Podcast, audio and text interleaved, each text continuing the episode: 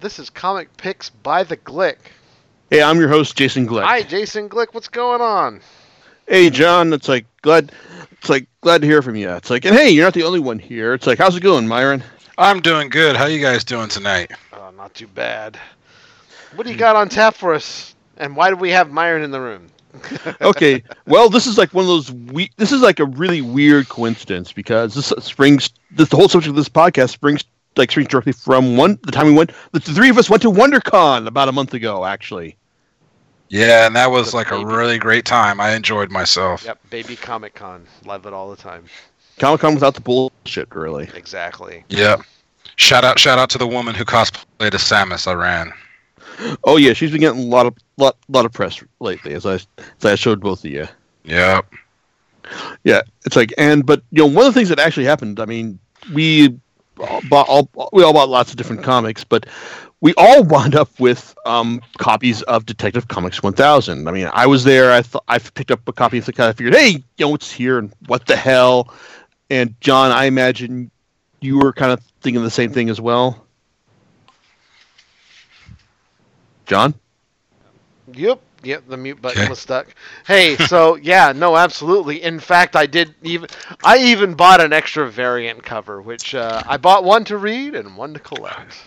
Yeah, and Myron, as I understand it, you just bought more copies of Detective Comics 1000. I did because Detective Comics launched that week, and so like, I I I bought. What drew me to it, of course, is one of my favorite artists of all time, Jim Lee. So you know, knowing that Detective Comics 1000 was going to be a great milestone issue. I bought, you know, my favorite uh, Jim Lee comics, the standard, the standard cover, and the gate, you know, the the the expanded cover where it had all the characters, including Robin, on that. And I bought the uh, Bruce Timm cover. So my initial trip to the comic book store cost me 30 bucks, but going to WonderCon, I was hoping to find more variants and more covers that would appeal to my artistic taste. And of course, I ended up spending like uh, maybe an additional 20 bucks there. But then, you know, after after WonderCon, hitting up eBay and buying additional covers that I was not able to get there. So I spent approximately 120 bucks on Detective Comics 1000. Yeah. Well, I mean, as, as long as you're happy. I just bought the Steranko um, co- cover because, you know, hey, it, it was there. It's like I figured, well, this one looks nice. Yeah, I mean this this comic book was a wonderful celebration of Batman. I mean, um, the hype being at WonderCon to be able to uh, sit in on the DC panel and just hear about not only the future projects that uh, they have coming about, but what fans liked, what fans wanted, and they actually celebrated Batman's birthday uh, um, after that uh, panel we left, and just to hear how well uh, Batman how well celebrated Batman is, not only to the comic book industry, but as a pop culture icon. Uh, you couldn't help but be uh, whirlwinded into the hype of getting as many Batman comics as you could, getting as many Detective Comics 1000 covers as you could. Um, it's it's been a great month for Batman in March. Yeah, it's like I just want to point out that, you know, just that as regular readers and listeners of the podcast and the blog will know, it's like just the fact that I actually went out and bought, like, you know, this single issue. Well, that should probably tell you enough right there. It's like I, I was swept up in the hype. It's like, and because, like, you know, they, I got admit, they they assembled a really um good selection of um writers and artists for this for this issue, and I guess just to start things off, I want to say that you know I don't think there were any bad stories in like in this issue. I mean, there were ones that were just kind of like, eh, but overall, this like you know for an anthology um series about Batman, this the hit to miss ratio was a lot higher than I was than I was expecting for like for this kind of project. Yeah, and I, I agree with you there. Like touching back on how this book is a wonderful celebration of Batman. We see many different storylines in this book that kind of like touch to uh, many different aspects of Batman slash Bruce Wayne. We see like a, a, a darker we see darker stories, we see detective stories, we see lighthearted comedy stories um, as we go along, like we'll be discussing them.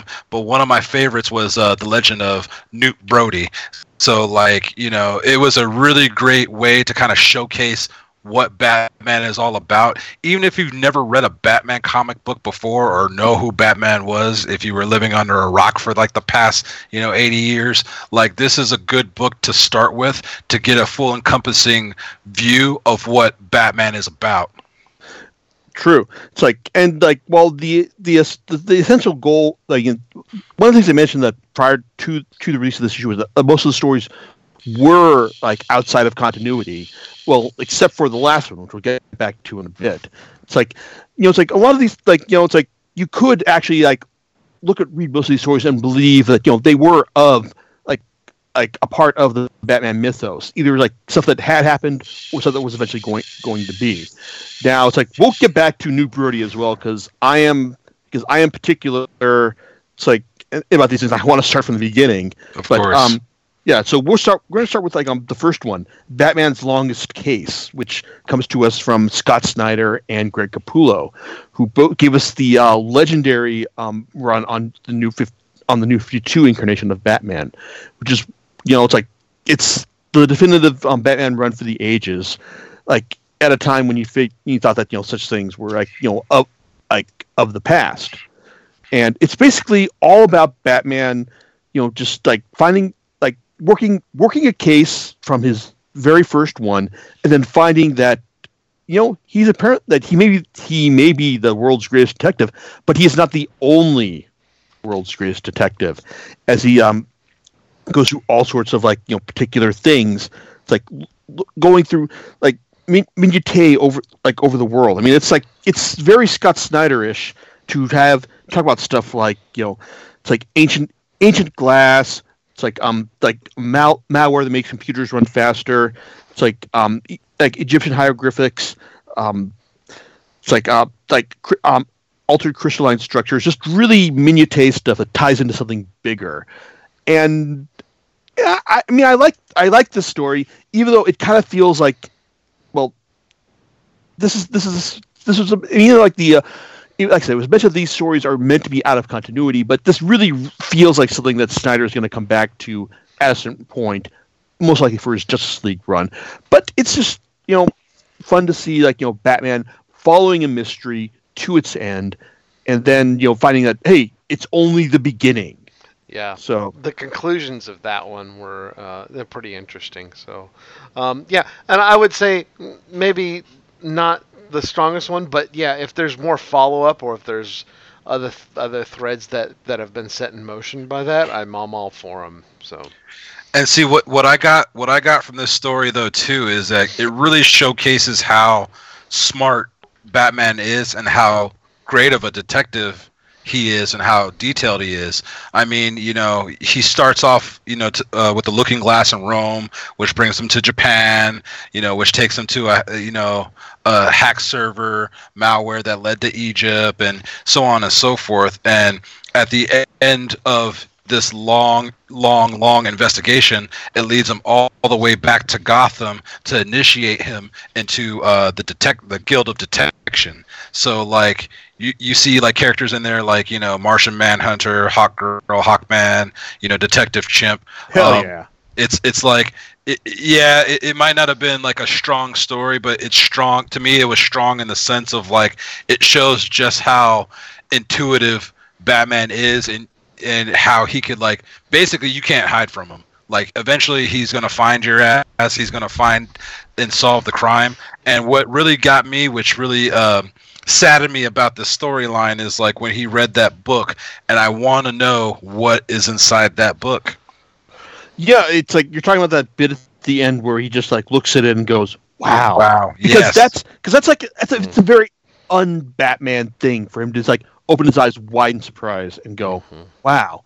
Because like, typically Batman, nothing takes him by surprise. yeah, Batman doesn't get Batman doesn't get surprised. Batman doesn't show awe at the unknown, and yeah, but here he does, and it's kind of like, and I I just thought it was a nice, it was a nice twist, you know, just show that you know, hey, that Batman, like for all that he knows, doesn't know everything, and it was it was a, and and I like I like that bit, and you know, this is the kind, it's the kind of thing you can get away when you're doing short stories. Yes, like in comics. Like you like you just you like you can set up something like really something like this and then just like like you know cut away at a late like for follow up on a later point, like which I, I I'm I am I don't know when this will be followed up on, but I am very certain that it will be because Yeah. you know Snyder isn't a guy to just you know do something like this Hey. and just let it go. Yeah, and this is uh, and this story definitely underscores the detective in him. Yes. So Yeah, I think it's a good it's a good start to the like to the anthology. Get things off on the right foot. indeed. Mhm. Yeah, and in fact, I think getting things off on a, on a better foot for you, Myron. Like, the next story features art from your your guy, Jim Lee. Yeah, yeah. So um, that it, that one was um, it was very short, and it was actually one of my favorite stories, the uh, Gotham gift shop, and you know before even before even led up to like you know the the title of the story and who the writer and the artist were like looking right off the bat i'm like oh man this looks like jim lee's work. And sure enough it was. But the story was written by me and john's boy kevin smith. And i thought that was i thought this was one of the most powerful uh, stories in this anthology on how bruce obtained the gun that shot his parents the item that destroyed his heart was redefined to protect his heart and i was like Mm. damn like now, that now, didn't it start out with you? You like see that his uh, that Batman's um, chest has been shot in that area, though. yeah it's a recurring theme for all the uh, all of his, all the villain shots in the comic. Mm-hmm. Yeah. Yep. Yeah, and, and, and quite frankly, like when it was building up to that, and you see the guy um, Malone in the shop like buying, I couldn't, I didn't know who that was at first. At first, I thought maybe it was Alfred uh, in disguise buying it for him because of his like kind of like narrow facial structure. Mhm. But you know, when it opens up, like, yeah, you know, is this the Gotham sh- gift shop? He's like, nah, this ain't it. This is the Gotham gift shop, and he opens it up, and you see nothing but uh, memorabilia and and and items from uh, uh, Batman's you know previous villains like you know Mad Hatter and Joker, and it was just very interesting to see like the shop owner kind of explain like yeah you know i got this you know i got this item you know this was used during like a battle with you know uh, mr freeze this was used during you know his fight with penguin so on and so forth The fact that there's even a market for such items. E- Well, exactly this is this is Gotham. yeah, it should exactly, used for- exactly, right. You know, Yeah. And of I will just say that I'm I'm ashamed to to, uh, to to realize that neither of you knew that Matches Malone was like was um Bat was Bruce Wayne's like Gotham Underworld identity. It's like so ashamed, so ashamed. See, yeah, and see, you normally have me on these podcasts for like Spider-Man stuff because you know I'm a diehard Spider-Man fan, and I've always been more of a Marvel guy, but I do love and appreciate uh, DC. And when it comes to DC, Batman is kind of like the Spider-Man for me in the DC universe. So even though I don't read as much Batman material as I do Spider-Man material, I do have quite a bit of uh, Batman books, and I need to expand my knowledge on the lore of uh, Batman's, uh, you know, storied history. Yeah. So I want to I want to reiterate that I'm so ashamed only as far as like this is only as far as the fact that we can laugh about it. Oh, of course, because I mean, like, you know, you got to understand, like, you know, Bruce. Bruce is a man of many disguises. Like, I mean, Batman and Bruce Wayne, you know, are his alter egos. But you know, you go back and I'm pretty sure it's like this in the comic books. But you go back and watch Batman the animated series. I mean, you'd see Bruce kind of like hang out in the slums or hang out as like some type of hood thug to try to get as much intel as possible. And that goes back to him being a great detective. by the Yeah. way, oh, I Oh, could see, Remember, th- I could see this story, like being in the back of Kevin Smith's mind for like years. Oh, of course. like, like to me, I'm like, you know what? This is probably just something he just pulled out, and he's like, I got this one idea, and and and, now I- and now it's like in print, you know. and, and I had to go back and read this story several times because I thought it was deep. And I think I think uh, John, you brought it up. Like uh, I, at first, I didn't take notice to it, but then after I read it so many times, I took notice how like in most of his fight sequences, you see how he's getting slashed in the chest, like slashed in the heart, and you see like slashes, uh, uh, shot, uh, shots to his uh, bat bat uh, logo, and that's where he ends up making the you know the breastplate uh, behind his uh, you know behind his heart, and I think that's powerful. That you know the the item that took away his heart ends up protecting it, and this was Yeah. a really like this was like a really short, heartfelt story, and I, I thought that was really dope. I I thought I thought it was interesting because you know um, I think that there's a dialogue sequence in there with Alfred because Batman collects things that are Yeah, the, the the giant dinosaur. right Penny. the penny right exactly he collects these things Mm-hmm. hmm yeah and I think Alfred questions him on this Yeah, Alfred says like, dude, this is this is just too grim for you, you for you, Batman. hmm And yeah, it's like, and yeah, you get like it's easy to get that, but then when you find out just like what he's doing with it, it makes it's like it makes perfect sense. Though the crazy thing is, it's like I I had I'd have to go and research this, but um, it may have actually been Frank Miller in The Dark Knight Returns that actually established the idea that you know Batman's got some sort of bulletproofing underneath that that um, yellow bat bat logo. Okay. Yeah, because I remember like when he gets shot there, like he's like he falls off the tightrope, and then in, it's revealed that oh, there's bulletproofing there. He's like, hey, you you ever wonder why I wear like this yellow bat symbol, this this the, this yellow bat symbol on my chest?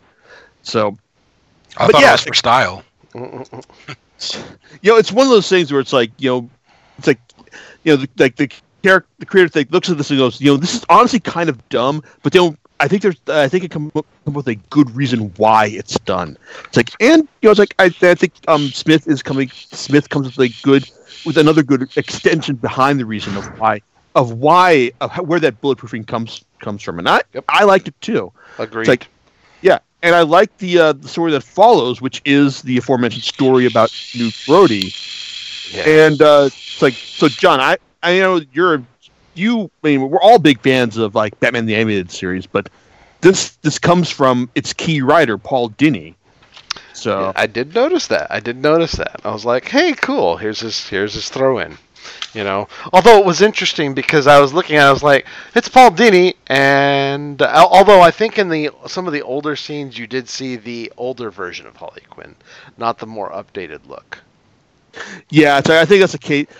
Yeah, it's like the uh, it's like in the uh, the modern day, it's like talking about who is Knute Brody. You see modern day Harley Quinn, but in the flashback scenes of like showing you when when he participated in the actual crimes, Mhm. you see old school Harley Quinn. Exactly. Exactly. Yeah, but this this is a nice nice high concept. I mean, did you want me to explain it, or did you want to go into it, John? No, you go on ahead. Okay, because basically, like Knute Brody is basically the worst um, henchman in Gotham City history. yeah, he's just standing there. Yeah, he fell asleep. He fell like the asleep. Dormouse in, in Alice in Wonderland. yeah. Yeah, like Yeah, the, the Riddler goes, you know, on second thought, I should have killed him. yeah, I mean, he's. I mean, you realize that you know there's going to be like this huge like like sub sub market for like for for for, for henchmen in Gotham City because of all the criminal major criminals that that operate out of it, and then you then it's not it's it shouldn't surprise anyone that you know, there is one that is like the worst one out of all of them, and we hear from like Harley Quinn about how Knute Brody like screwed up this story, this this job sorry this job where she and she and Joker were trying to um, rig, rig an election for a corrupt politician, and then um it's like he he worked as the dormouse for a uh, Mad Hatter Mad Hatter gig, and then also like um gave away the the code to Batman for one of Riddler's things. It's it's it's fun, ridiculous. I mean, you realize that you know it, it makes perfect sense that you know there should be a character like Knute Brody in the uh, like like in the Gotham underworld, and then you get to the the final page and you realize, oh, that's there's a good reason why Knute Brody exists.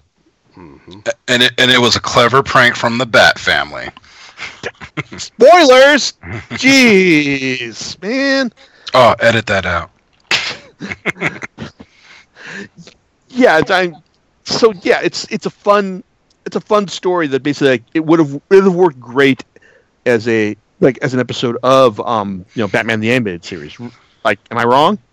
No, it, it is it is a fun, lighthearted story, and uh, you know, especially like the imagery too.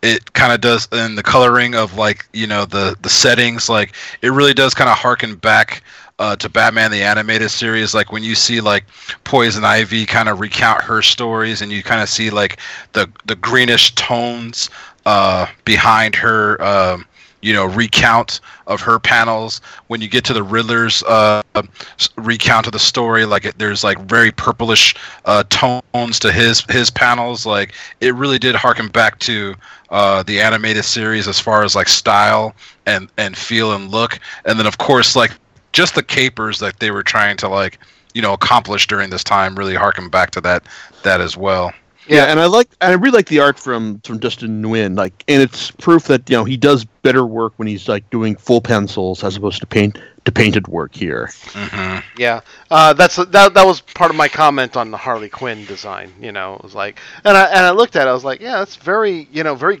kind of clean, although not as clean as like what you would expect from the animation. So Mhm. yeah, so but but very good and works well. You know, um, you know, uh, I, I did like the way he draw drew Harley Quinn in both both ways. You know, the the the updated design and the and the older design. So. Indeed, this is yeah, this is definitely one of the high points for this, like for the like for the anthology. Yeah. Okay, and then we got um, something from from a writer who longtime readers will know that I am totally in the tank for. That is Warren Ellis. I'm working with um, Becky Cloonan, who, believe it or not, is like still the only woman to have actually worked on um, on an issue of of bat of um the of the Batman series proper. Crazy, right? But um, the Batman's design, um, for me, kind of feeds into like um, Ellis. Ellis has like kind of has worked with Batman briefly in the past, doing a uh, black and white story with Jim Lee for for Gotham Knights, and doing a um, story in his Planetary series, where the characters from that series encounter all the different versions of Batman from popular culture over over the years. But with um, but Ellis's version of Bat of Batman is basically a compassionate psychopath Mm-hmm. and this is and this story really goes into that because it's basically about some about a group of enhanced thugs who go into who wind up um like retreating into this one it's like one um like shoreline warehouse. And it turns out that you know because batman prepares for everything he's um prepa- he's actually um rigged this this warehouse you know for like for them as well. And it's all about just batman just orchestrating like like ways to efficiently take down these characters in brutal in brutal yet effective ways. In fact, um, if you remember the bit from The Dark Knight Returns where Batman thinks of there, we get a thug gets a drop on him, and he thinks of there, there like there's there are eight ways to take this to um take out the man from this from this perspective. Three of them disable with minimum contact, four of them kill, and one of them whack hurts. Well, we're dealing with we're dealing with the Batman who hurts right here, right up until the uh, final, um, the final encounter where, you know, it's like we established we get we see some of that compassion where Batman just you know, like basically goes like you know, hey, I am the person who haunts you know Gotham. Do you want to be like me? And we're just left to one, and we find out just you know where this guy, um, like falls on that spectrum. But um, it's but it I think for me it's like I uh it works because I'm familiar with Ellis's um take on Batman, but also because um Cloonan's art is really it's like is really emotive and striking. It's like but um but Myron, it's like I well I mean it's like well what did you think of this really?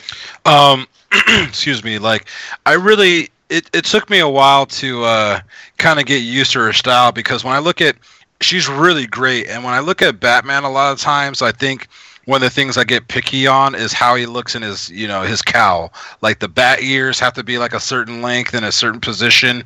Oh, we're- we'll come back to that later for Kelly Jones' story. Please go on. Yeah, and it's like when I when I see Batman being drawn, I have like a certain pickiness on how I feel he should look, and I think that was for me. I think that was kind of established uh, during the Tim Burton movie era, and I've always liked that design. So when I see people draw Batman, like I really love Jim Lee's take. I love uh, um, uh, Greg Capullo's take on it, and I and it took me a while to like I said, it took me a while to get accustomed, but Becky uh, Cloonan, I really love her. I really love her look and the colors in this um, this particular storyline because it's taking place in a warehouse and it's so dark.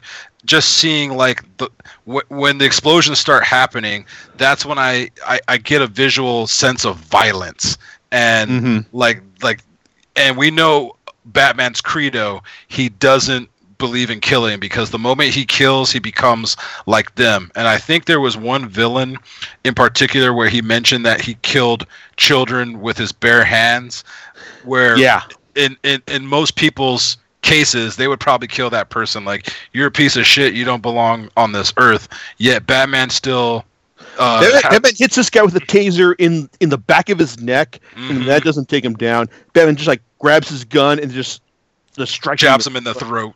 Yeah. and it and it's like it's a violent way to take him down, but he's not dead. So you know, I really thought that this this uh issue this storyline was pretty powerful because he takes all these villains down through traps instead of, instead of having to take the low road by killing them. And then the last villain, you know, who he mentions is like you know a visionary yet you know a visionary criminal yet he's like mentally unstable. He talks him out of it and gives him a choice. Like like you mentioned like i i am you know i'm i'm already dead. Do you want to become like me? You know is that what you want for yourself? And he gives him a choice to make him change his life. And i thought this was actually like a great story um, and visually striking from you know I, I know you say you have an affinity for warren ellis's work i'm not too familiar with his batman work i've heard of it but um, you know I, I really thought this was uh, an interesting story Okay, it's like yeah, I'm glad you like liked it. I mean, it's like I I can spot reading so much Ellis. It's like I can spot a lot of his ticks um here. So it's like it's so I'm glad to hear that it that it worked for you. It's like you know being not as familiar with him as as I am. So, but um then we got the next story, which you know it's like I gotta admit it's like if I was gonna say pick a story that I think was gonna be like gonna be like like the worst story for this anthology, um, this would be it, really. And, and like, uh, apologies to Denny O'Neil who um, who is like who is deceased and um, responsible for some all-time great Batman stories, including um, the creation of Ra- Ra's. But um, it's got some fantastic art from Steve Epting, who um, it's like who, who does a good job of making stuff seem like very realistic, but not like stilted photorealistic. Like he's tracing stuff. It's like, but it's basically a story about how Batman has a conversation with Leslie Tompkins.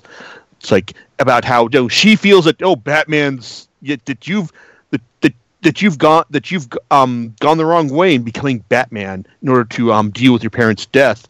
But oh, you know there are some thugs that are gonna, going to come to attack us because that's so convenient.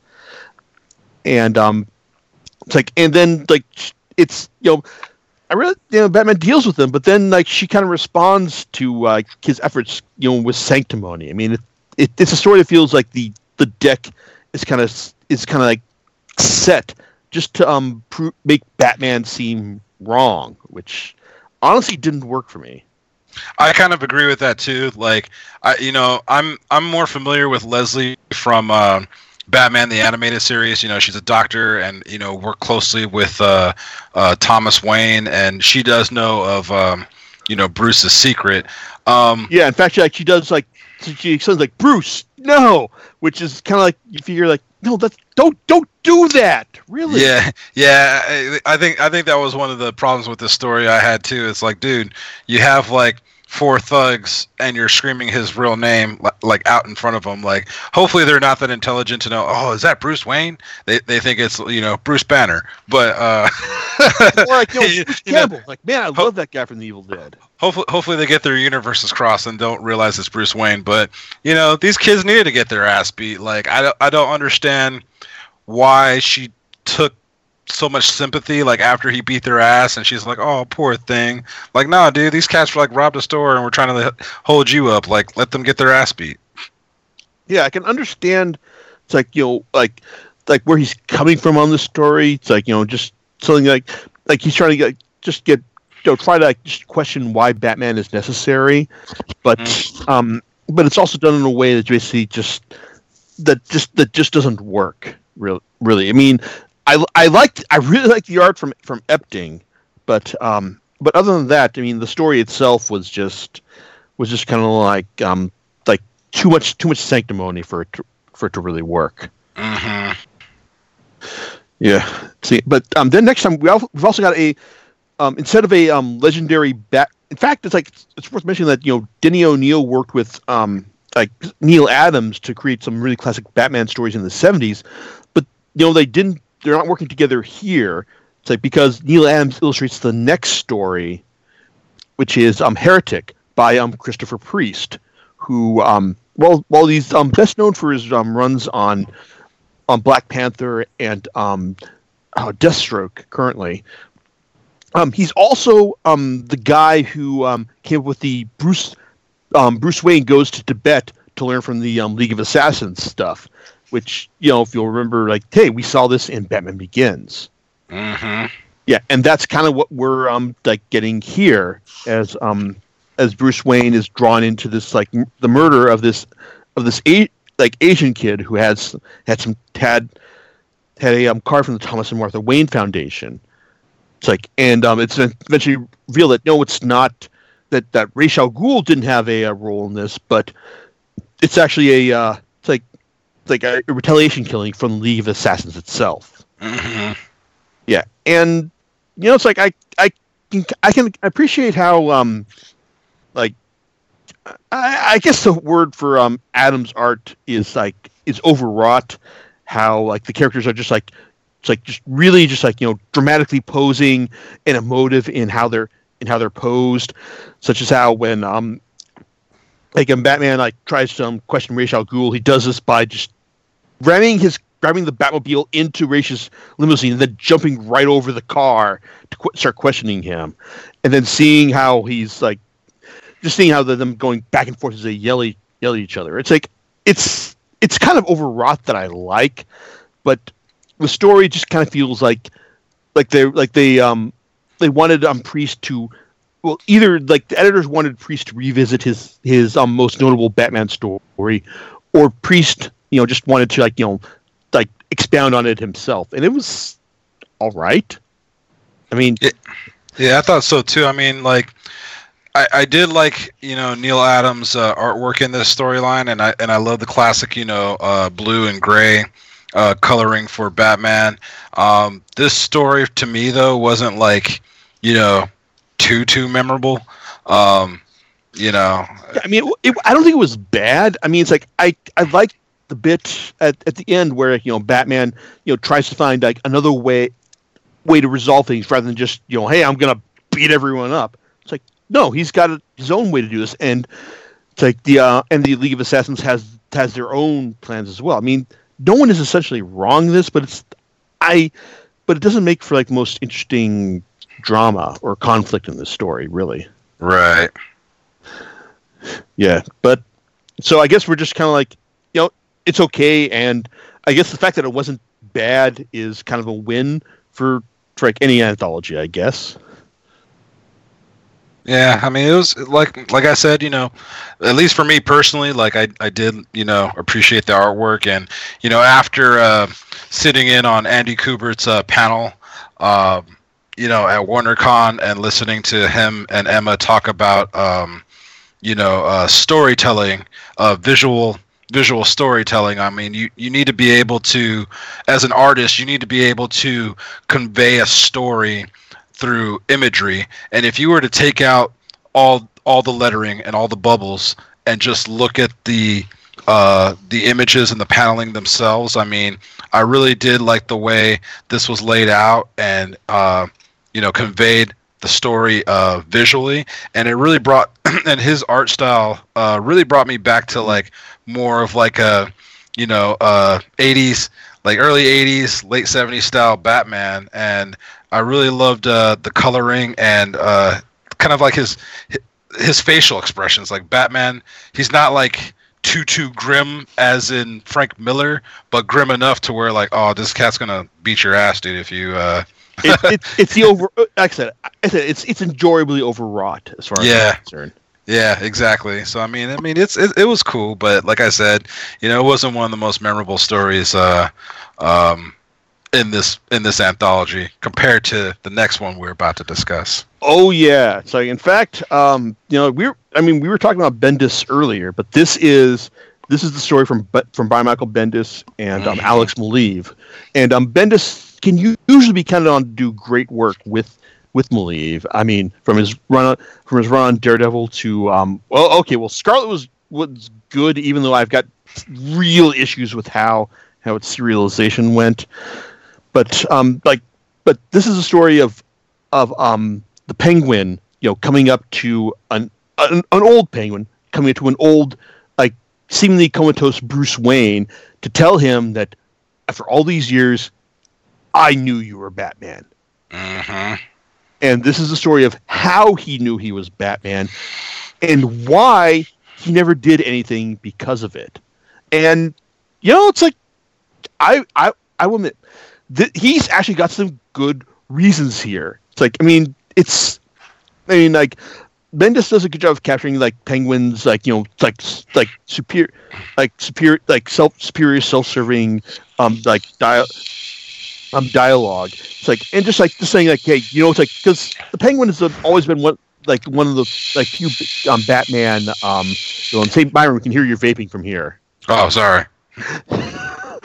okay, just just wanted just wanted to let you know, but um, but um, I mean, like the Penguin has al- always been like you know one of the few Batman villains where you know when he gets busted, he doesn't go to Arkham. He goes to Big Boy Prison, mm-hmm. real prison, and like you know it's like so he to hear him like you know just like just like just like rationalize everything here. It's really it's like it's really interesting. It's like and and it makes a lot of sense. It's like that that you know like the, that he would want to like do just that at the very end, you know, like when when neither of them has really like you know have any capacity to do what they were best known for, for the Penguin to just just go, you know, hey Bruce, I knew. It's like I knew everything about you, and I, I didn't do anything. So screw you. And then Bruce's response. Well, he said, "I win." Spoilers. yeah, but the thing is with that is, you know, it's like with with that with what Bruce says, it's it's kind of like I mean, like I liked the story when I read it, but I couldn't quite articulate it when I when I did. But then I because like after I thought about it, I realized okay, this is kind of this story kind of gets to what I really love about Batman, just the fact that you know you've got the story where the villain is setting up this like you know big story, this big plot to to um trap Batman, and then it's like when he draws it, it's like it, he finds out that oh no, because Batman was building a bigger box around me. Mm-hmm. Yeah, it's like it's something that um that that the Joker said during Grant Morrison's run.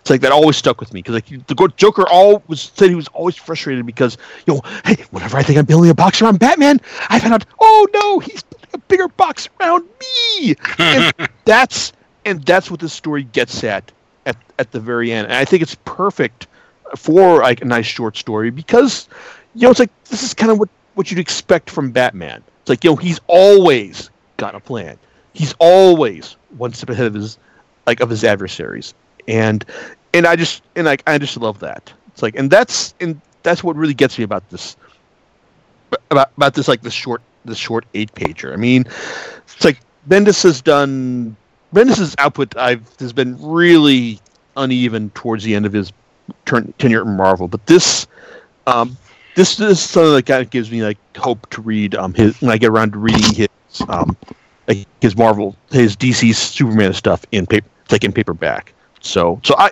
I really I really like this the story. It's like out of all the this it's clearly out of continuity, but it's it's also one that you know at the same time uses that out of continuity status to tell something that to tell a larger a story that's like that encapsulates encapsulates a larger truth about Batman, for for me at least. I mean, I mean, um, you know, when, when this was one of my favorite stories in this book too, and when I first before before like you find out the title, who the writer and the artist are, you look you look at this panel and you just see like you can auto, you can automatically recognize the penguin just by his you know elongated nose and his shapely head.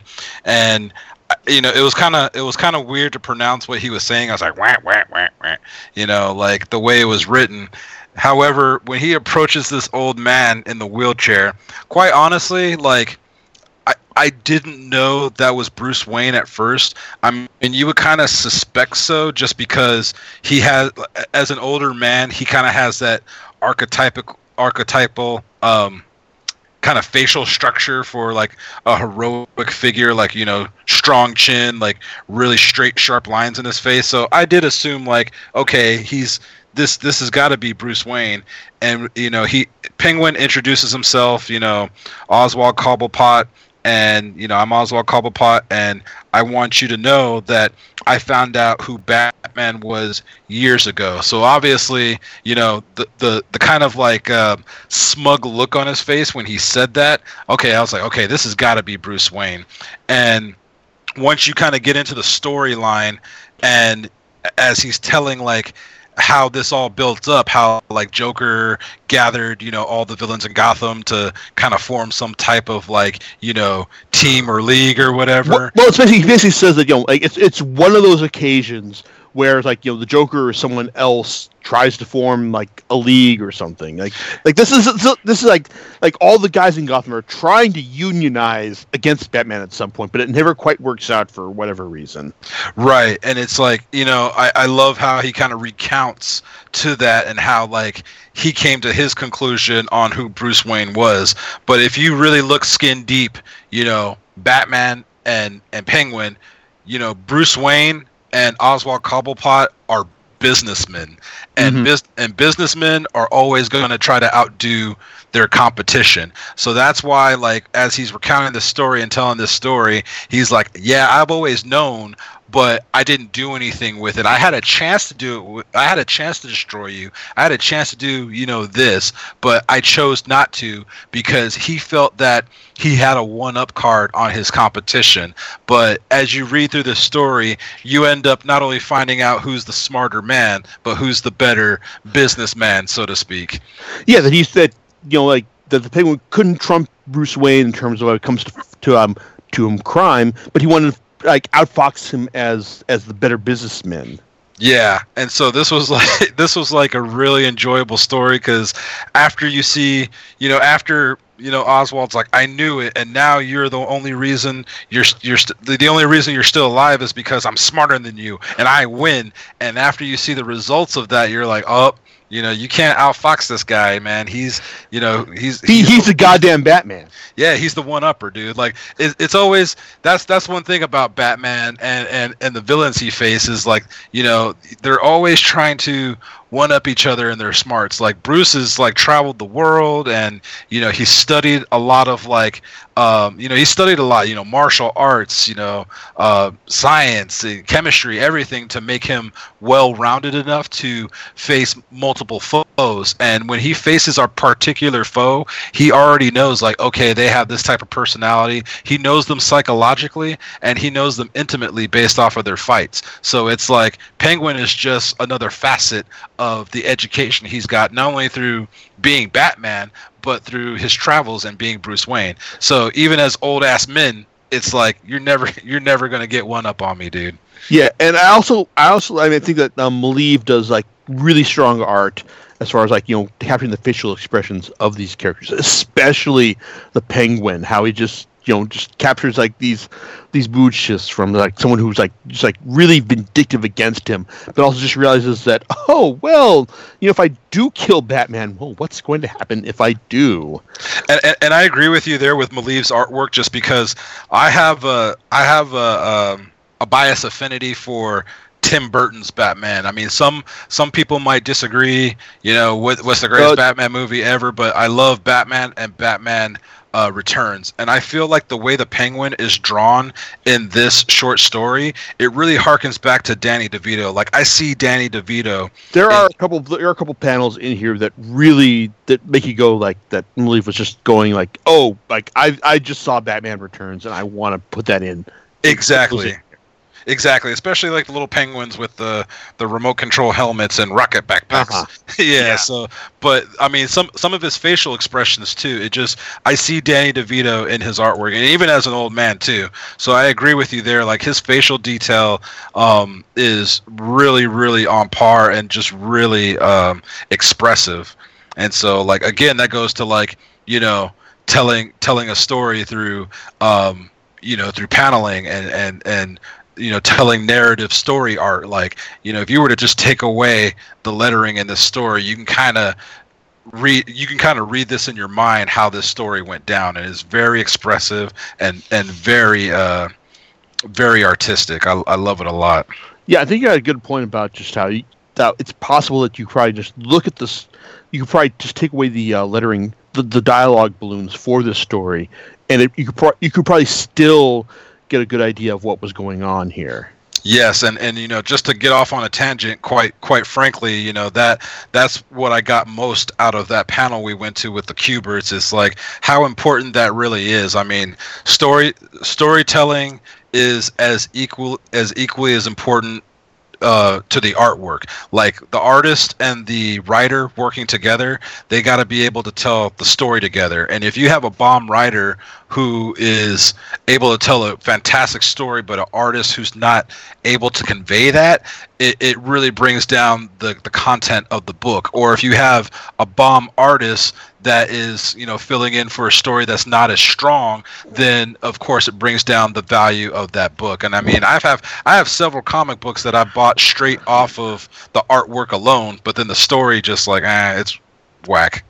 So, yeah, I get what you mean. We should, we should probably move on to the of to the next story. of course. But it also, but I guess also, this next story is also comes from an artist who like I've appreciate really appreciated in the years past, and like you and you mentioned about how you you like want Batman to be drawn in a certain way, like with um his like his um horns like in a cer- for a certain length and whatnot. Correct. Yeah. Okay.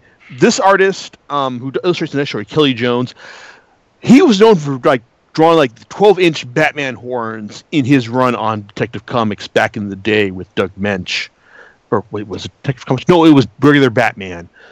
It's like, and you know, it's like I, and you know, it's like I kind of miss seeing like when I see a Kelly Jones story, I he's known for like drawing exaggerated like spooky like characters, and I remember like and his Batman stuff was great in that regard. It's like, but um, and you know, you know, and to be honest, like we didn't get like the, the crazy twelve inch Batman horns in this story, so this is like the rare story where I was kind of disappointed because of the art. Because I am normally a whore just for writers, period, and this is written by Geoff Johns, and Johns is like you know one of DC's A list writers. I mean, you don't call this guy up to um like handle like part of your movie development stuff unless you're like really good as a writer.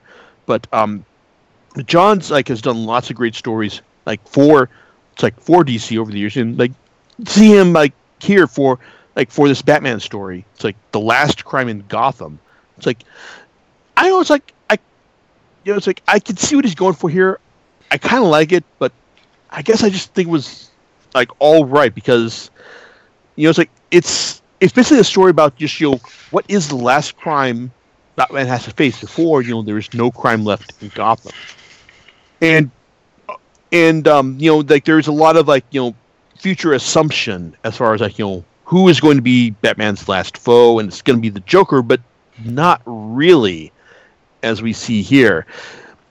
But in the end, though, it's like you know we're left with the story is basically one that resolves with um, no crime left in Gotham. But even then, that's kind of like more wish fulfillment, literal wish fulfillment. It's like as like as we find out in the uh, first and last pages. So, but you know, it's like it's I kind of I kind of want to like this a lot just because of the idea. I want to like the the idea of you know Batman like encountering a Gotham that is you know without crime. That you know he's finally encountered. He's finally finished his mission, and now he can just relax with his family. So- Justice has been completely served now. Yes. Yeah, like I, I want that yeah, I want um I, I want to I, I want to like the idea of the story, even though it's like I kinda realize that yeah, it's kinda it's kinda wish fulfillment. But no, I guess if he can't give Batman wish fulfillment in Detective what Detective Comics 1000, then when when can you give it to him? Really? Yeah, I mean, you know, this story was okay too. I just, you know, from what I got out of it, um, it really shows and tells me as a reader that Bruce does. It seems like Bruce does want to have a normal life. I mean, to see him um, fighting alongside Catwoman and their daughter Echo, I'd never even heard of, and Damian Wayne really tells me like he does really want to have like, you know, that crime Oh, and and, and Ace the Bat Hound. Oh, yeah, and let's not forget Ace the Bat Hound. I, I thought that was uh, it, it kind of harkened back to me that uh, there was a cartoon about uh, Su- uh Superman's dog. I, I forgot Krypto. Uh, Krypto. Krypto, Krypto, the super dog. And when I saw a, a dog in a Batman outfit, I was just okay, whatever. Well, I thought But, uh, I thought in Batman Beyond that his dog was named Ace as well. Oh, you know what? You, you're. I think you're right, actually. So. Oh, you mean you mean the good bad dog? the good bad dog? That big. It was like a big bloodhound, or or yeah, he looked like a bloodhound. Yeah, he's literally in the remember the- first episode. Yeah, Yeah, I remember he says like like when um uh, Terry McGinnis is saying, "Hey, hey, good dog, good dog." Like, and Bruce's brain is like, "No, not really." but I, I think you know deep down, you know, Bruce does want to have a normal life, but can he really have a normal life? Yeah, so I mean, it's it's it's the story is wish fulfillment. Yeah, But I mean, it's like I say, if you can't give Batman wish fulfillment in Detective Comics 1000, then when can you give it to him? if you want to keep making money, never. Yeah, yeah, but I mean, again, Brian, as far as like you know, like I mean, you, you talked about like how you feel you vi- you envision Batman, like your platonic ideal, like as a, a Batman as a visual. So how did how did you feel about Kelly Jones's art?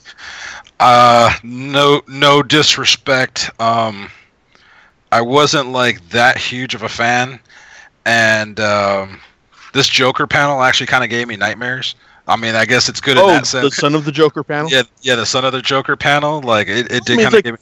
I, I that's I, I consider that a plus because I mean like I like Kelly Jones. Kelly Jones is good is a good spooky horror artist. I mean Yeah, and that and that was great, but uh, I don't know, Catwoman. I, I had I had some weird issues with Catwoman and uh, Robin um, in in this in this story. Like I I'm not knocking his artwork, and his Batman is awesome. Like you know he he kind of had that like older, thicker, grim, um, kind of like you know. Uh, men- like kind of menacing look to him like with the ears like you did bring up a good point like i do like batman with the the thicker long ears I want I want but you know it's it's Kelly Jones who does who goes like all out and just like you know I'm fuck it I'm gonna give Batman 12 inch horns he's meant to be goddamn intimidating here. yeah A goddamn horror a horror character is like living in real life. yeah but exactly you know, we didn't we didn't get that here. So that I I am this is a rare moment of artistic disappointment that I am faced with. But you know, it's like everyone else, you know, might not have that. that Yeah. and and so I mean, you know, to be an artist and to be able to tell a story visually, you know, it takes a lot of uh, a lot of skill and patience. So I don't knock I don't knock anybody uh, for their artwork and doing their thing. But however, you know, for me, it doesn't like uh, really really strike me. hmm Yeah, but I I mean like what hey would it blow your mind to tell you for me to tell you that he actually did a uh, a Magneto miniseries from Marvel back in the mid '90s? Oh, did he? Yes.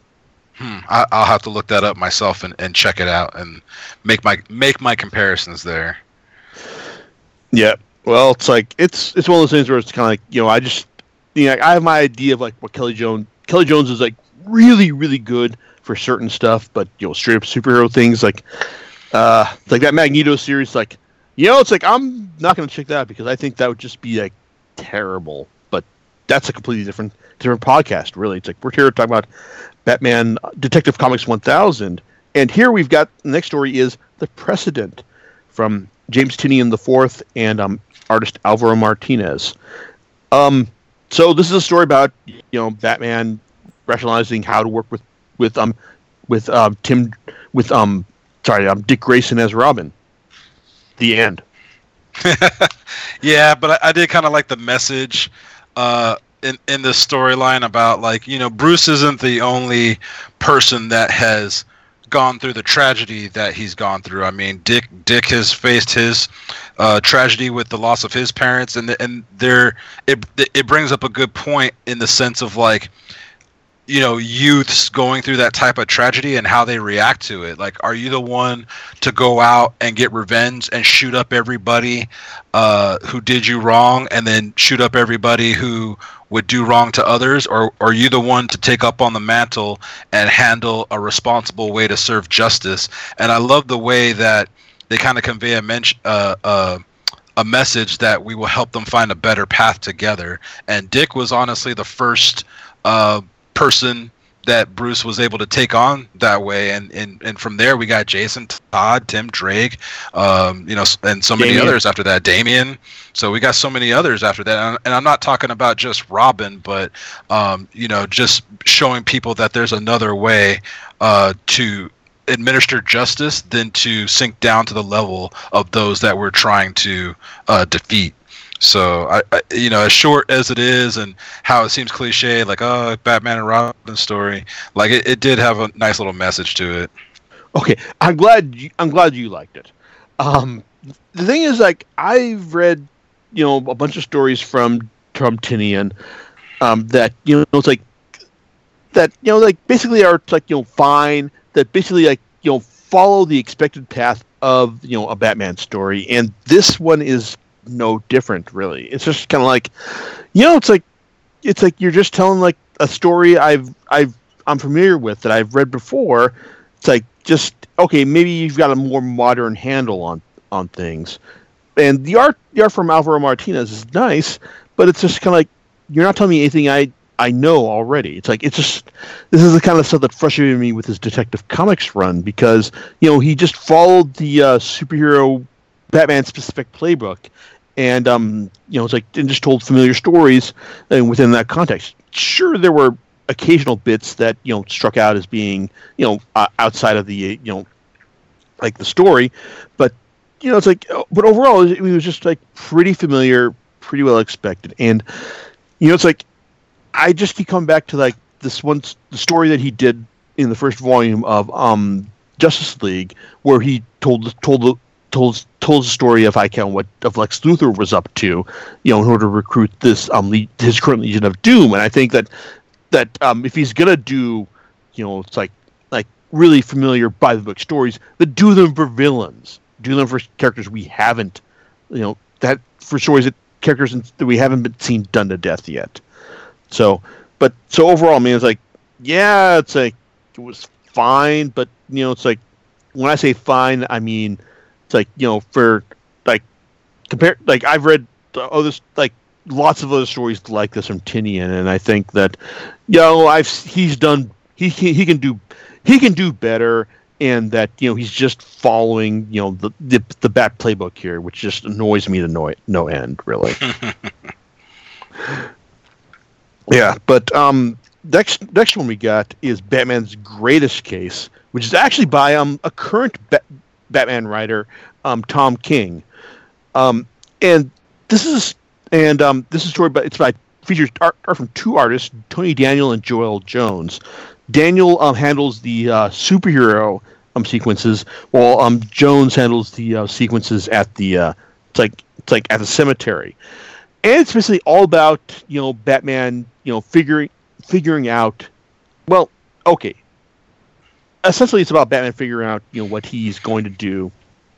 You know, it's like you know like how how he's going to move on with his life after his after his fam family's after this with his parents, but also just you know what happens when um, he gets together with the rest of his Bat family for a specific anniversary event each year, and I okay, I would think that you know people who um, don't read a lot of comics are going to be frustrated by how this story plays out because um, King has lots of dialogue bo- boxes um, over the course of like over over the course of the issue. Well, dialogue boxes in the uh, like in the cemetery sections where you're not sure who is going is speaking, but then you you see the di- actually dialogue balloons in the uh, like in the superhero sequences when you realize okay this is who is speaking and it actually makes a lot of sense that everyone is saying this because looking at all this like i was able to um, keep everything straight as far as you know who was saying what and and what was going on here. In fact, there's lots of funny stuff here. Like there's a Bat Batgirl complaining to Batwoman about um you know like why are you called why am I Batgirl and why are you Batwoman and um and Dick Gra- and also the the apparently how Dick Grayson is apparently insufferable when he says like hey you know I used to be Batman. So so yeah it's like I so so I liked it. But then again I've had lots of time to like to acclimate myself to um to Tom King's stylistic um quirks and ambitions reading his regular Batman's like um Batman series. And and from an art perspective like i i uh i love tony daniel. Like it took me it took me many years to get accustomed to his artwork just because i grew up with him during the uh image era when he uh you know he worked on spawn and um he's worked on uh fantastic four uh, in marvel for a little bit. Um he kind of harkened he, he did Fantastic Four? Uh yeah uh, the uh heroes heroes reborn. Wow. It's like I I know that Jim Lee did did like part of that Yeah, Jim Lee did like the first like four, maybe five issues, and then I stopped collecting because Jim Lee stopped and Tony Daniel took over, and I was a little apprehensive. I was kind of mad because you know Jim Lee did such a fantastic job on that. I'm like, who the hell is Tony Daniel? And it took me. a- while. okay like, I I- can I can understand that yeah, and it's like, and then all of a sudden I see Tony Daniel like everywhere, like his name working on different projects, and he harkens back to an era uh, that I loved in comic books when you had like your J. Scott Campbell's, your Jim Lee's, uh, your Marc Silvestri's, and he kind of harkens back to that. And when I see him doing modern work, um, I really love how he's grown as an artist, and uh, especially like that that double page where they're taking, you know, uh, the whole Bat fam- family is there, and you know, says cheese. I really want a poster of that. Like, I really love his artwork, and I think he's. I mean, he was when you go back and look at his older artwork, he was dope back then. But um, I think he's a lot. Uh, he's a he's come a long way. He's a lot doper now, and so you know, I have oh a lot yeah of- it's like he uh it's like I I love his I he um he's I I first got into his Batman work when he started illustrating Grant Morrison's um run it's like with um it's like with with um part like part of the, the second half of the Black Glove Glove collection and then Batman R.I.P.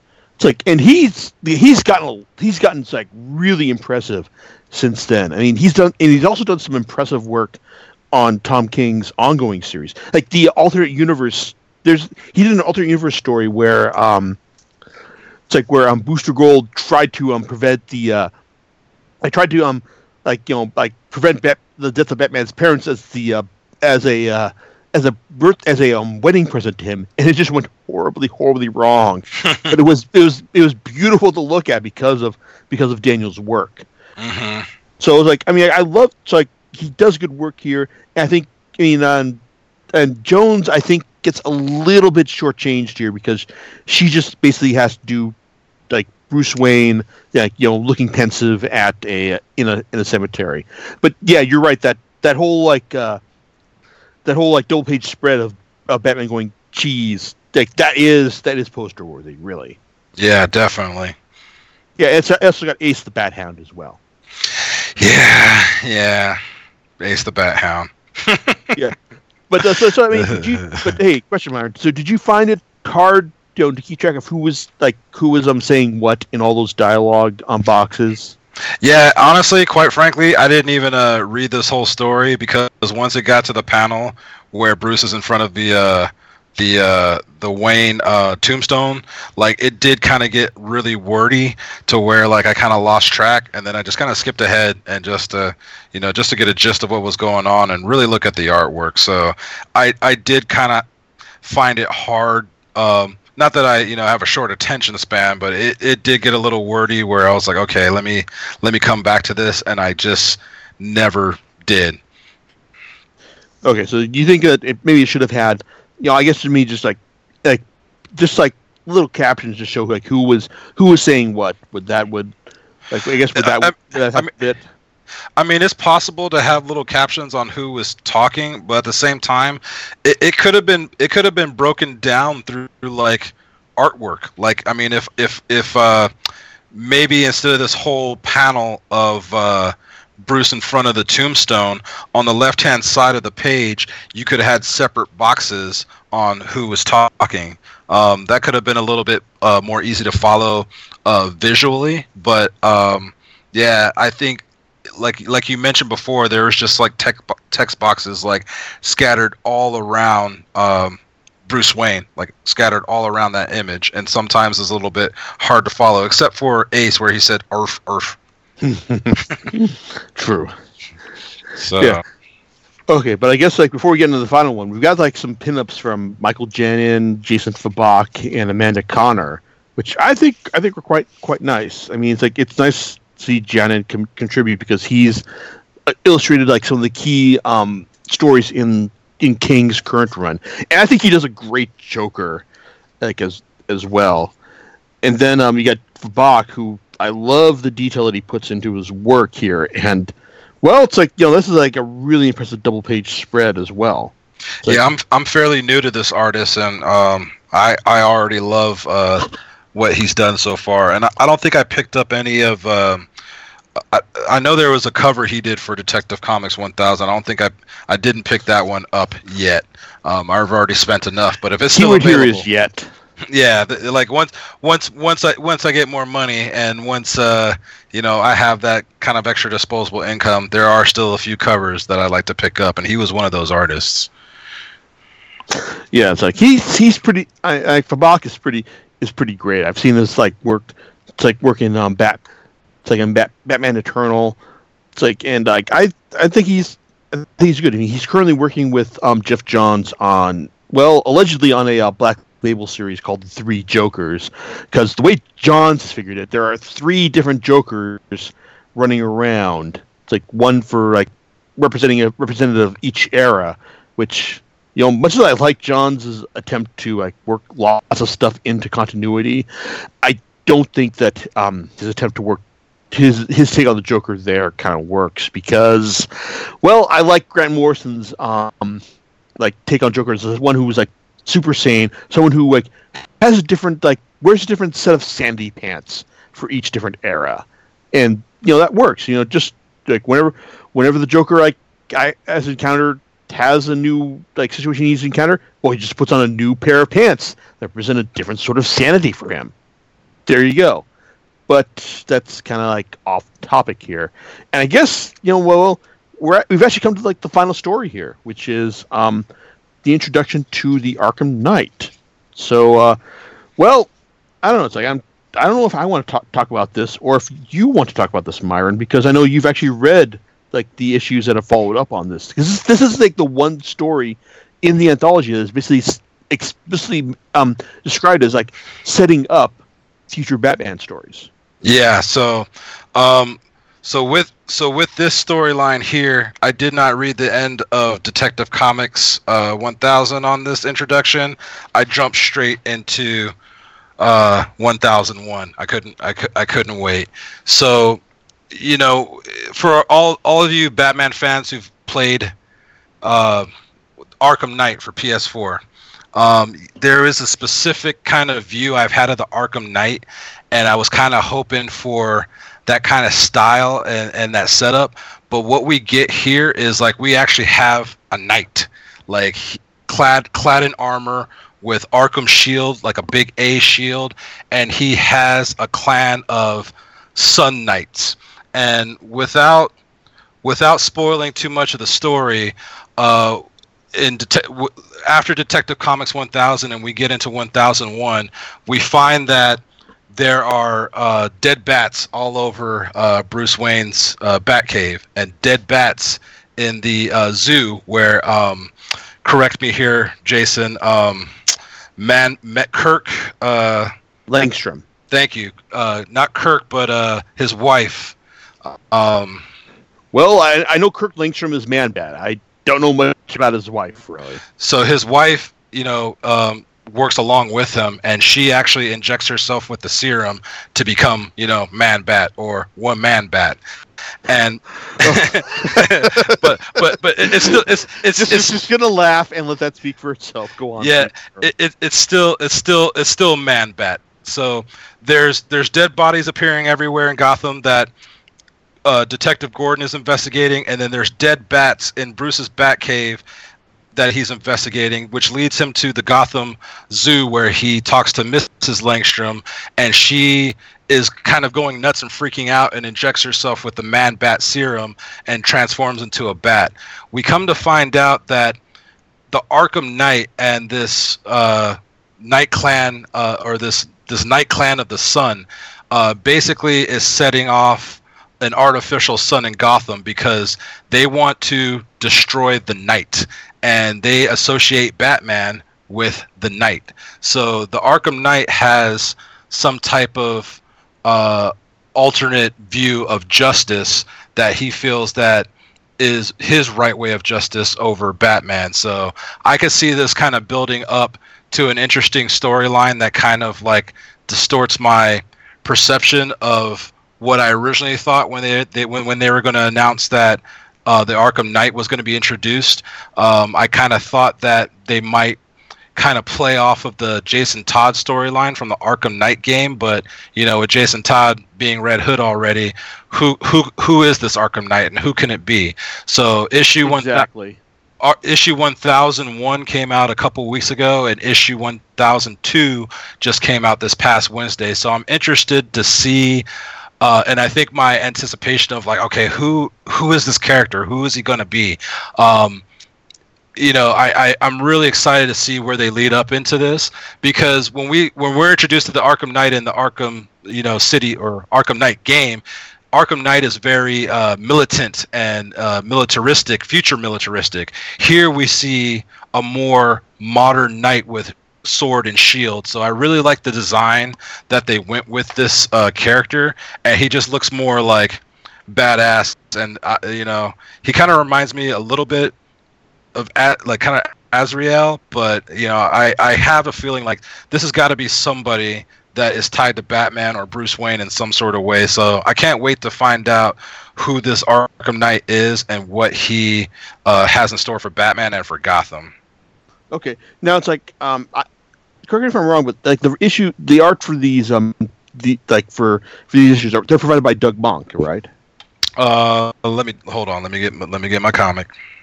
Yeah, because Mahnke provides the art for the uh, for the teaser in um, Detective Comics 1000, and I've always liked his stuff. He's got a he's got a great eye for detail, and he's also really great when it comes to like drawing monster type stuff.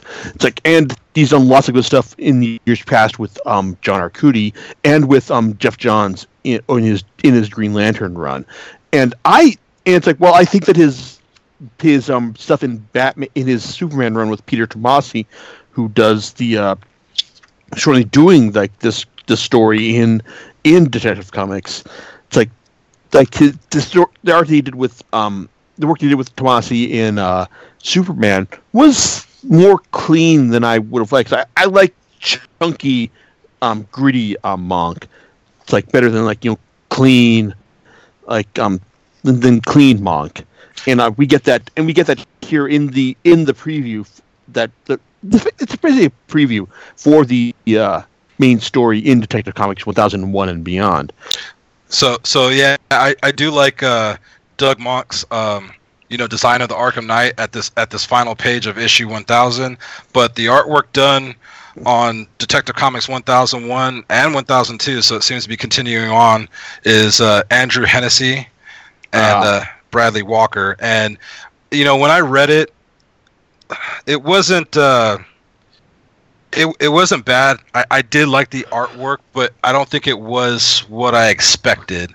Um, I think what was you know what what I saw here illustrated from Mahnke, I um, I think I expected darker, beefier, grittier. But like I said, you know, these knights uh, seem to. It reminded me of Ducktales, like you know that episode where you know they're in the uh, the Sun God Temple or whatever. These wait, is that the is that the the term about the, the premiere like the premiere miniseries or movie? Yeah, back at yeah the yeah the first like premiere episodes, like where they're in that like Sun Temple and you see those Sun coins. Oh yeah, I remember that. Yeah, that's how these knights. Uh, that when I when I read about these knights, like that's what they reminded me of for some reason. And so like primarily you see Batman, you know, crime fighting in the daytime, and that's a little different for me. But we'll see how this builds up. Okay, so yeah, you mentioned that the, the they're trying to like like eradicate the night in Gotham. Yeah, and I'm not, and, and and it's a play on words. It's like not maybe not necessarily, you know, eradicating the night as in the darkness, but eradicating the dark night. Yeah, I, I get what you're saying, but you also told me that they that part of the one of the plot elements here is that they they establish an artificial sun over Gotham. Oh yeah, yeah, yeah. They set off a bomb, which you know launches an artificial sun uh, up in Gotham. So it's almost if they're trying to create like an eternal, an eternal And- day. And, and I'm willing to suspend disbelief as that being like you know completely ridiculous because I've I've read enough superhero comics to just go, yeah, okay, it's like you want to like set an, oh, a sun over Gotham to like to to um eradicate like to eradicate like you know the Dark Knight and Batman. Okay, I, I can I, I can go with that. Yeah, yeah. So I mean, it, it- we'll see where it goes. I mean, uh, like I said, I'm very interested to uh, see where this goes. And you know, aside from like uh, the new 52 Batman by Snyder, uh, Snyder and Scott, sorry, Scott Snyder and Greg Capullo, um, I haven't really been consistent with my Batman collecting, and I think that at least for me right now, Detective Comics 1000 was like a great way to um, kind of start fresh and go from like 1000 and build from there. So I'm really um, I'm really excited to kind of continue on with some uh, uh, consistent storylines. Yeah, it's like I mean, it's like I think I you know there are some storylines. You know, I'm looking at the uh, Leslie Tompkins and Crime Alley story where I just like roll my eyes at. But you know, there were ones that like were I think were outright bad for this anthology, which is basically an anthology issue. And you know, that's honestly kind of an achievement in itself because I mean, like every anthology like series can basically be described as like, hey, you know, there are some good ones and there are some bad ones and it's like either all right or it's all right in the end. But you know, like I think Detective Comics 1000 that you know, hey, if if you like Batman, like then this is like worth picking up because you know it's a really pretty solid run of stories. Like it's like I mean there listen, there aren't any none of them are really bad. None there's there's no terrible one in there to be honest. I mean, like they're all pretty enter- entertaining overall. I mean, like I guess at, at this point we want to talk about it. So what like uh so what was your favorite story like in this anthology Um, that quite honestly, I think it was uh, the one where Penguin um, reveals to Bruce that he's known all along he was Batman. I mean, when I first started reading for a while, it was uh, the story we talked about by uh, um, uh, Kevin Smith and. Uh, oh yeah Jim ma- Lee. manu- manufactured for use Thank you. Yeah, where they visit the uh, Gotham shop because I was like, oh man, that was kind of like a really deep, um, you know, uh, circling of how something that kind of like destroyed his life and made him who he is now is the one that's going to protect it. I thought that was pretty deep, but I really loved, um, you know, the that tale between Penguin and uh, Bruce Wayne, just because, like I mentioned earlier, it was just you know that kind of like you know, power of wits. Like, yeah, I've always known that you were Batman and I got one up on you. And it's like, no, dude, I still got one up on you.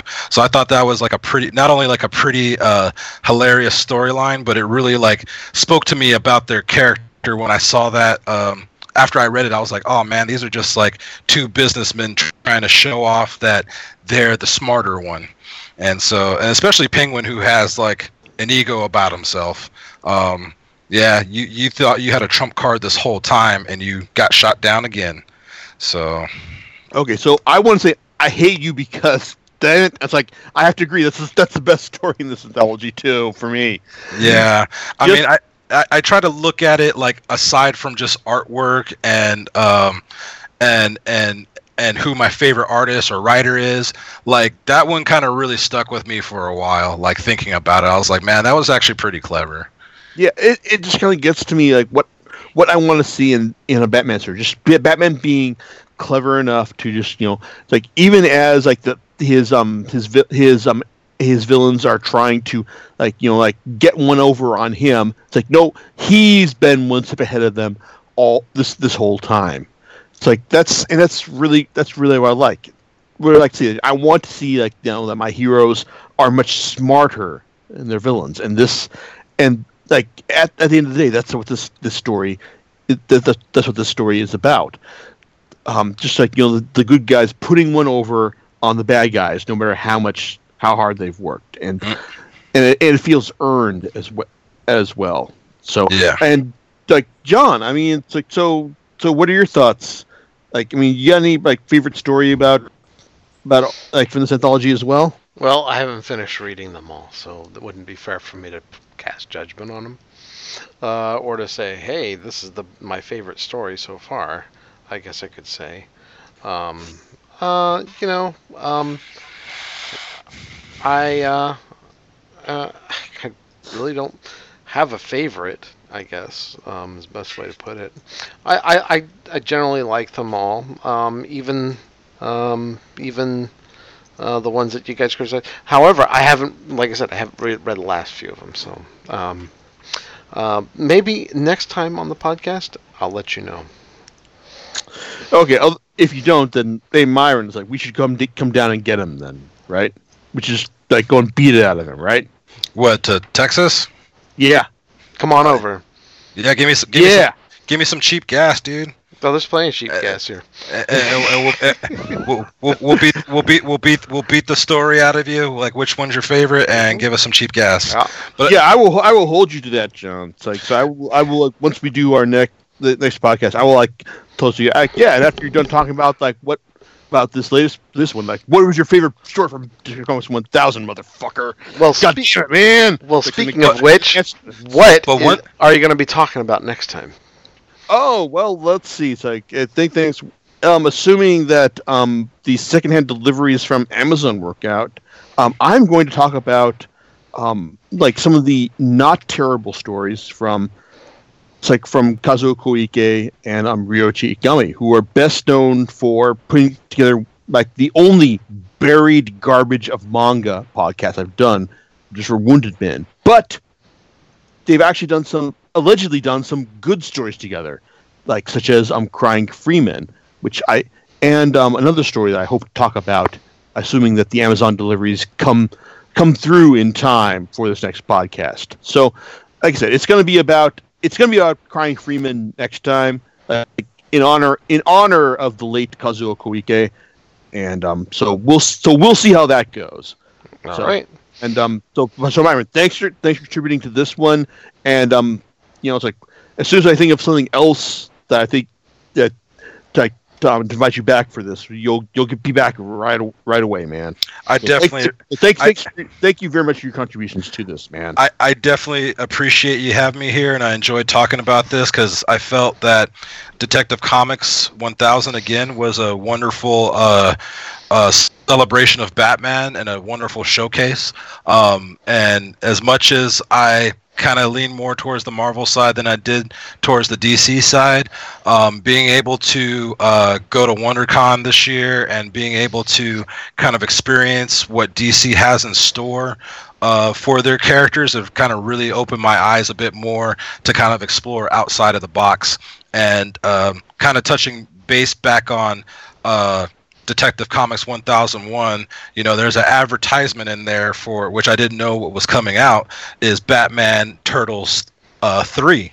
So um, with with art from Kevin Eastman at one point too. E- exactly. So I'm gonna make sure I try to keep my eye out for that because I totally missed uh, part two. I didn't I didn't realize that they actually made a sequel, and I missed that whole thing. So I guess I'll probably have to try to cop you know two Okay, on paper. part part one part one was all right. It would have been better if the series had been released back in the nineties. I'm you know what, dude? Like you know. I'm, a, I'm I have my affinity for the turtles and shit, and I'm a sucker for I that. like the turtles too, but you know, it's like I read the first right. The original miniseries, and it's like that. This had this has been released in the nineties. It would have been great, but as it is right now, it's okay. Yeah, Alright. I mean, Well, hey, thanks for joining us. definitely. thank thank and you guys thanks for, for, having thanks me. for thanks for coming by, and uh, we look forward to the next time you come by, and uh, we'll catch you next time on Comic Picks by the Glade. All right, later's everyone. Good night.